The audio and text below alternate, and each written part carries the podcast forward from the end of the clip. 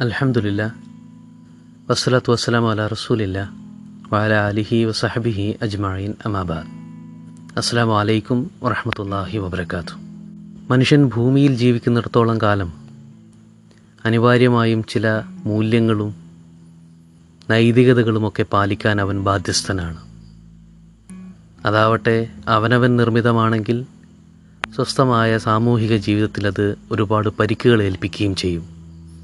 ആയതിനാൽ അവനേക്കാളും ഉന്നതനും അവന്റെ ഉള്ളുകള്ളികൾ അറിയുന്നവനും അവന്റെ ഭൂതവും ഭാവിയുമൊക്കെ ഒരുപോലെ കണ്ടുകൊണ്ടിരിക്കുന്നവനുമായ സൃഷ്ടാവിൽ നിന്ന് തന്നെ വേണം അത്തരം മൂല്യബോധങ്ങൾ രൂപപ്പെടാൻ.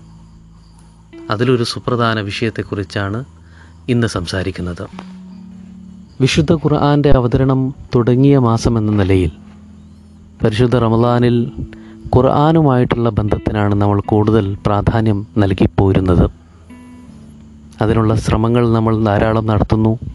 ഒരുപാട് ഉപദേശങ്ങൾ കേട്ടുകൊണ്ടിരിക്കുന്നു. അങ്ങനെ ഖുറായി അടുത്തുകൊണ്ടിരിക്കുമ്പോൾ സ്വാഭാവികമായും അള്ളാഹുവുമായി അടുക്കുകയും അവന്റെ തൃപ്തി കൊണ്ട് സ്വർഗപ്രവേശനം സാധ്യമാവുകയും ചെയ്യും എന്നതാണ് നമ്മുടെ ധാരണ. എന്നാൽ ഒരു വസ്തുത മനസ്സിലാക്കേണ്ടത് ഖുർആാനുമായി അടുക്കുന്ന എല്ലാവരും എപ്പോഴും വിജയിക്കണമെന്നില്ല. ചില ആളുകൾ അമ്പെ പരാജയപ്പെടാനും ഖുർആൻ തന്നെ കാരണമായേക്കും. കേൾക്കുമ്പോൾ ഒരല്പം അതിശയോക്തി തോന്നാം. ഖുറാനെക്കുറിച്ച് നമ്മൾ കേട്ടിട്ടുള്ളത് അത് ഹുദൻ ലിന്നാസ് എന്നാണല്ലോ. ലോകത്താകമാനമുള്ള മനുഷ്യർക്ക് ഹിതായത്ത് ദായകമാണത് എന്നാണ്. മനുഷ്യരെ അന്ധകാരത്തിൽ നിന്നും ഹിദായത്തിന്റെ വെളിച്ചത്തിലേക്ക് ഇസ്ലാമിന്റെ വെളിച്ചത്തിലേക്ക് കൊണ്ടുവരാനുള്ളതാണ് ഖുർആൻ എന്നും നമ്മൾ കേട്ടിട്ടുണ്ട്. പിന്നെ എന്താണ് മനുഷ്യരെ അപകടത്തിലേക്കും പരാജയത്തിലേക്കും കൊണ്ടുപോകുന്നതാണ് ഖുർആൻ എന്ന് പറയുന്നതിന്റെ അടിസ്ഥാനം?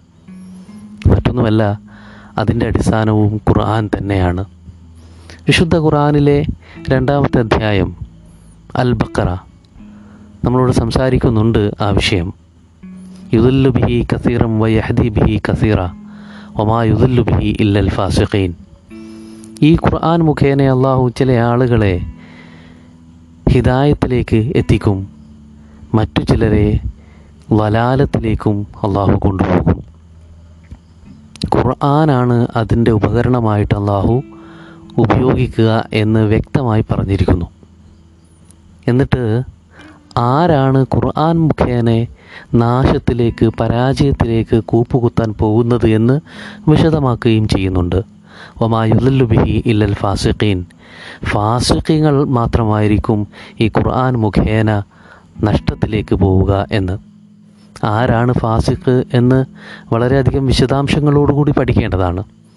അതിന്റെ ഏതാനും ചില ലക്ഷണങ്ങൾ അള്ളാഹു അവിടെ ചേർത്ത് പറയുന്നുണ്ട്. മൂന്ന് കാര്യങ്ങളാണ് അവിടെ പറയുന്നത്.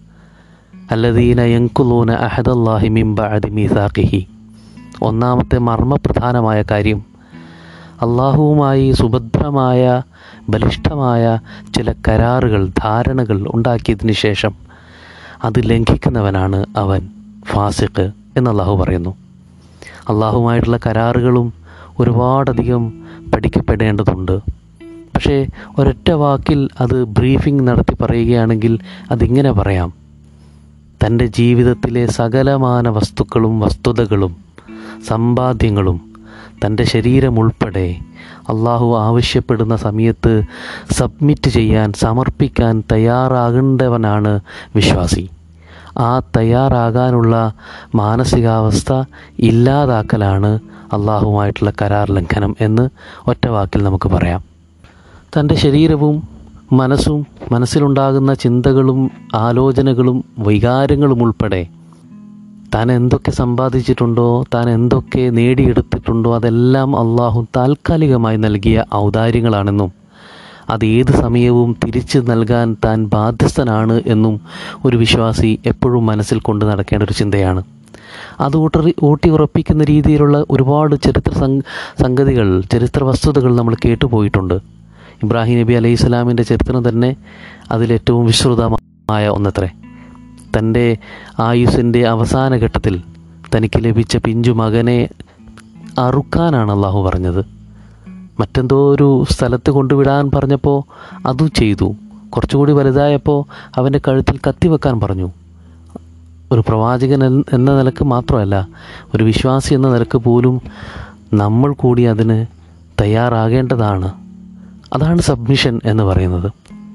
ഈ സബ്മിഷൻ ചെയ്യാൻ തയ്യാറല്ല എന്ന് പറയുന്നിടത്ത് ഒരു ഫാസിക്ക് ഉണ്ടാവുകയാണ്.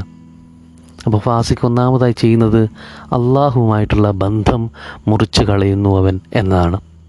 അങ്ങനെ അള്ളാഹുമായി ബന്ധം മുറിക്കുന്നവൻ സ്വാഭാവികമായും ചെയ്യുന്ന മറ്റൊരു കാര്യമാണ്. വയക്തൗലമ അമർ അള്ളാഹു ബിഹി അയ്യൂസല അള്ളാഹു ഭൂമിയിലെ മനുഷ്യന്മാർക്കിടയിൽ തന്നെ ചില ബന്ധങ്ങൾ അനിവാര്യമായും പരിപാലിക്കപ്പെടേണ്ടതാണ് എന്ന് പഠിപ്പിച്ചിട്ടുണ്ട്. നമുക്കറിയാം നമുക്കിടയിൽ ഒരുപാട് ബന്ധങ്ങളുണ്ട്. ഈ ബന്ധങ്ങളുടെ ചങ്ങലകൾ പോലെയുള്ള ഈ ബന്ധങ്ങളുടെ ചരടുകളിലാണ് സാമൂഹിക ജീവിതം തന്നെ സാധ്യമാകുന്നത്. പലതരത്തിലുള്ള ബന്ധങ്ങളുണ്ട്. കുടുംബ ബന്ധം രക്തബന്ധം വൈവാഹിക ബന്ധം അയൽപക്ക ബന്ധം കച്ചവട ബന്ധം സൗഹൃദ ബന്ധം പ്രത്യയശാസ്ത്ര ബന്ധങ്ങൾ. ഇങ്ങനെ നിരവധിയായ തലങ്ങളിൽ ബന്ധങ്ങളുണ്ട്. പരസ്പരം ബന്ധപ്പെട്ടാണ് മനുഷ്യൻ ജീവിച്ചുകൊണ്ടിരിക്കുന്നത്. എല്ലാത്തിനും ഒരുപോലെ പ്രാധാന്യമോ പവിത്രതയോ ഇല്ല. ചിലതിന് കൂടുതൽ കൂടുതൽ അർഹിക്കപ്പെടുന്ന പവിത്രതകൾ നൽകപ്പെടേണ്ടതുണ്ട്. അങ്ങനെ പരിപാലിക്കപ്പെടുകയും പാലിക്കപ്പെടുകയും ചെയ്യണമെന്ന് അള്ളാഹു കൽപ്പിച്ച ബന്ധങ്ങളെയാണ് രണ്ടാമതായി അവൻ മുറിച്ചു കളയുക. അള്ളാഹുമായിട്ടുള്ള ബന്ധം മുറിച്ചു കഴിഞ്ഞാൽ പിന്നെ മനുഷ്യന്മാർ തമ്മിലുള്ള ബന്ധം മുറിക്കാൻ വലിയ മാനസിക പ്രയാസമൊന്നും ഉണ്ടാവില്ലല്ലോ. ഇവിടെ ശ്രദ്ധിക്കേണ്ടത് നമുക്കറിയാവുന്ന കുറേ ബന്ധം മുറിക്കലുകളുടെ കഥകൾ നമു നമ്മ മുന്നിലുണ്ട്. കുടുംബ കോടതികളിൽ കേസ് ഫയലുകൾ കുമിഞ്ഞുകൂടിക്കൊണ്ടിരിക്കുന്നു അയൽപ്പക്കത്തുള്ള ആളുകൾ മുജ്ജന്മ ശത്രുക്കളെപ്പോലെ പെരുമാറിക്കൊണ്ടിരിക്കുന്നു. പോറ്റി വളർത്തിയ മാതാപിതാക്കളെ ഏതോ വൃദ്ധസദനങ്ങളിൽ കൊണ്ടിട്ട് ബാധ്യതകൾ ഒഴിക്കുന്നു. പെറ്റിട്ട മക്കളെ കടൽ പാറകളിൽ എറിഞ്ഞു കൊല്ലുന്ന രക്ഷിതാക്കളെ നമ്മൾ കാണുന്നു. ഇങ്ങനെ നിരവധിയായ സംഭവങ്ങൾ നമ്മുടെ മുന്നിലുണ്ട്. എന്നാൽ ഇതുമാത്രമല്ല ഇതുകൊണ്ട് മനസ്സിലാക്കേണ്ടത്.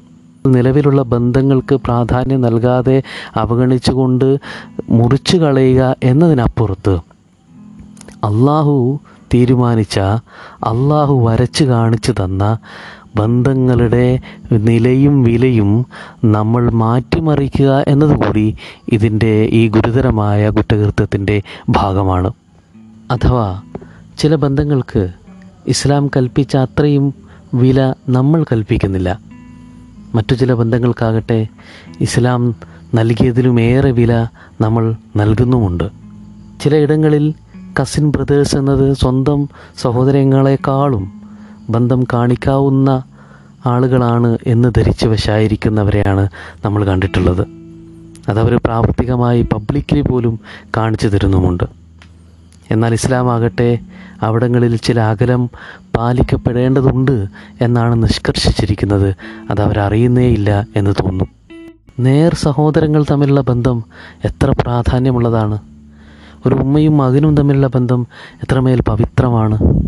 എന്നാൽ ഈ പവിത്രതകളെല്ലാം ആറ്റിലൊഴുക്കി കളയും വിധത്തിലുള്ള ചില ആഗോള ഗൂഢാലോചനകൾ തന്നെയും നമുക്കിടയിൽ നടന്നുകൊണ്ടിരിക്കുന്നുണ്ട്. കുടുംബ ബന്ധം തകർക്കപ്പെടുക എന്നത് പലരുടെയും എക്കാലത്തെയും സ്വപ്നങ്ങളിലൊന്നാണ് അങ്ങനെ കുടുംബബന്ധം ഇല്ലാതാകുമ്പോൾ ഇവിടെ ഇറക്കാവുന്ന ഒരുപാട് വിത്തുകളുണ്ട്. വിളവെടുപ്പ് അതിമനോഹരമായിരിക്കും അവരെ സംബന്ധിച്ചിടത്തോളം. അതിനുവേണ്ടി കുടുംബ ബന്ധങ്ങളിൽ പാലിക്കപ്പെടുന്ന മൂല്യങ്ങളും ധാർമ്മിക സദാചാര ബോധങ്ങൾ ബോധ്യങ്ങളും ബോധങ്ങളുമെല്ലാം തകർത്തെറിയാനുള്ള പരിശ്രമത്തിലാണ് അവർ അതിനുപയോഗിക്കുന്ന വളരെ വലിയൊരു ടൂളാണ് ഈ അശ്ലീല വെബ്സൈറ്റുകളും ഫോൺ വീഡിയോ സൈറ്റുകളുമെല്ലാം.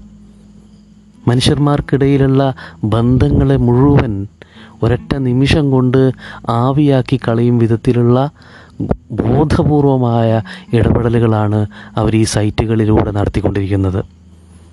യുവ മനസ്സുകളിൽ പൈശാചികതയുടെയും നികൃഷ്ടതകളുടെയും വേണ്ടാത്തരങ്ങളുടെയും ഒക്കെ ഒരു കുത്തൊഴുക്ക് തന്നെ ഇതിലൂടെ സംഭവിക്കുന്നുണ്ട് എന്ന യാഥാർത്ഥ്യം നമ്മൾ കാണാതെ പോകരുത്. അപ്പോൾ ബന്ധങ്ങൾ ഉള്ള ബന്ധങ്ങൾ മുറിക്കുക എന്ന് മാത്രമല്ല പാലിക്കപ്പെടേണ്ട പവിത്രമായി കാണപ്പെടേണ്ട ബന്ധങ്ങളെ മറ്റൊരു കണ്ണിലൂടെ കാണാൻ പ്രേരിപ്പിക്കുക എന്നതുകൂടി ഈ ബന്ധം മുറിക്കുക എന്നതിലെ വളരെ പ്രധാനപ്പെട്ട ഒരു ഘടകമാണ്. ഈ രണ്ട് അള്ളാഹുമായിട്ടുള്ള ബന്ധവും മനുഷ്യന്മാർ തമ്മിലുള്ള ബന്ധവും മുറിച്ചു കഴിഞ്ഞാൽ മൂന്നാമതായി സംഭവിക്കുന്നത് വയുഫ്സിദൂന ഫിൽ അർൾ ഭൂമിയിലാകെ കുഴപ്പവും ഫിത്തനയും ഫസാദുമായിരിക്കും.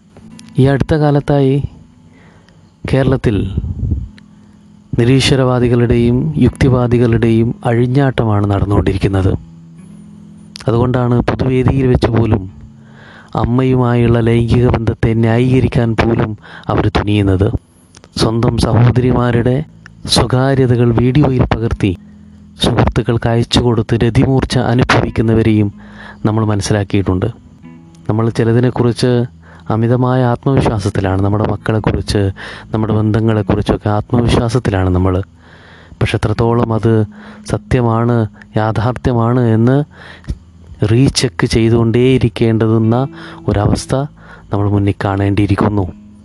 അതുകൊണ്ട് തന്നെ ഖുർആാനുമായി കൂടുതൽ ബന്ധം സ്ഥാപിക്കുക എന്ന് പറഞ്ഞാൽ ഖുർആാനിലുള്ള മൂല്യങ്ങൾ കൂടുതൽ കൂടുതലായി ജീവിതത്തിൽ പകർത്തപ്പെടുക എന്നതാണ് അർത്ഥം.